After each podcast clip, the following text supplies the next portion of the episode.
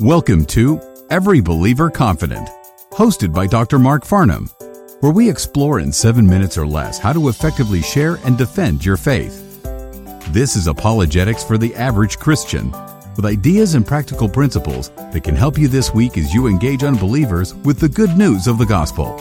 Let's go get some confidence.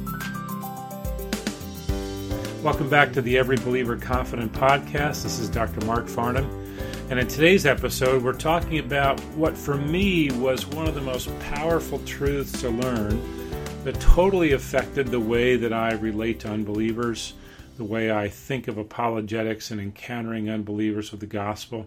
So we're going to begin a uh, a topic today that we will continue in further podcasts. And the topic is this How do we understand unbelievers?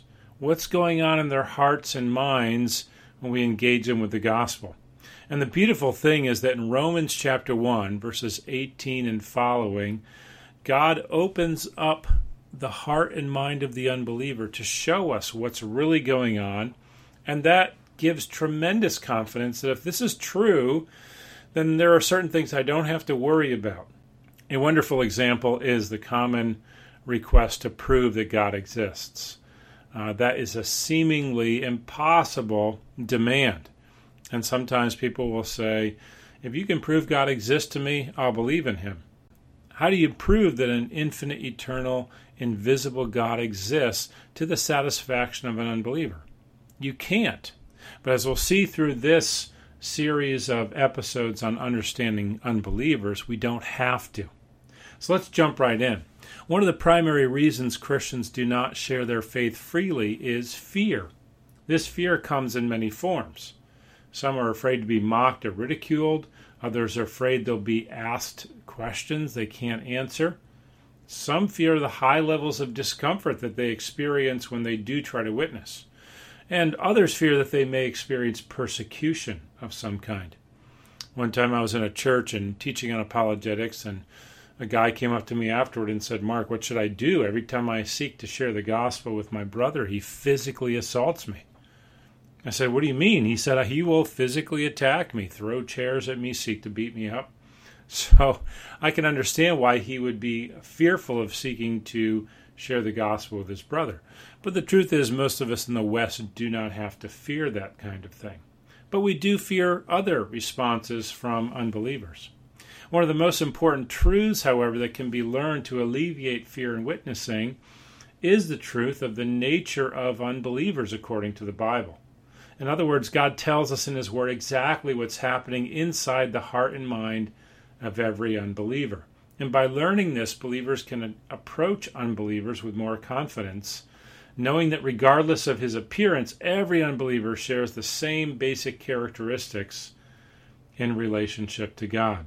So, although Scripture has much to say about the nature of unbelievers, no passage is as clear and definitive as Romans 1. So, Romans 1 tells us, first of all, that every unbeliever already knows God exists and knows some things about him. So let's start with Romans 1:18. We're told the wrath of God is revealed from heaven against all ungodliness and unrighteousness of men who by their unrighteousness suppress the truth. For what can be known about God is plain to them because God has shown it to them. For his invisible attributes, namely his eternal power and divine nature, have been clearly perceived ever since the creation of the world in the things that have been made, so they are without excuse. For although they knew God, they did not honor him as God or give thanks to him, but they became futile in their thinking, and their foolish hearts were darkened. Claiming to be wise, they became fools and exchanged the glory of the immortal God for images resembling mortal man and birds and animals and reptiles. If we look down all the way to verse 32, though they know God's decree, the idea here is throughout this passage, we are told over and over again that the unbeliever knows God, not that he knows a God, but that he knows God. So the question that often arises when people consider sharing their faith is what if someone demands that I prove God exists before they'll believe? And that's a difficult question, but the answer is surprisingly easy. You don't have to. These verses are clear about what the unbeliever already knows. Repeatedly, we are told here that unbelievers already know God and are in a relationship of wrath with Him. That's what verse 18 says. The wrath of God is revealed, that is, God has revealed His wrath against sin from heaven against all ungodliness and unrighteousness of men who by their unrighteousness suppress the truth.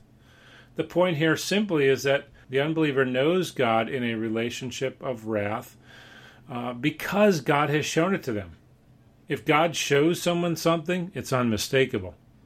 Verse 20 tells us that even God's invisible attributes are clearly understood by the unbeliever every time he looks at the world. And this corresponds with Psalm 19, verses 1 and 2, which tells us that the heavens proclaim God's glory every day. Theologians call this natural revelation, and Romans 1:20 tells us that this has been true ever since the world was made. The net effect of this knowledge is that the unbeliever has no excuse for not believing in God. And yet many people don't believe in God. So what do we do with that? Well, in the next episode, we'll take a look further into Romans 1, and it tells us why they don't believe and what's going on in the heart and mind of every unbeliever. But I hope that this episode has shown you that God says the unbeliever knows him, knows that he's guilty.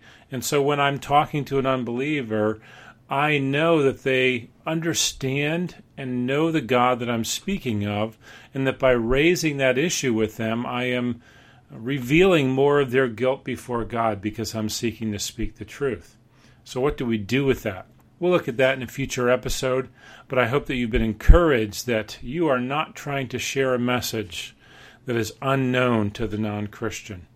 Rather, that person knows exactly what you're talking about when you speak of guilt, when you speak of a holy God.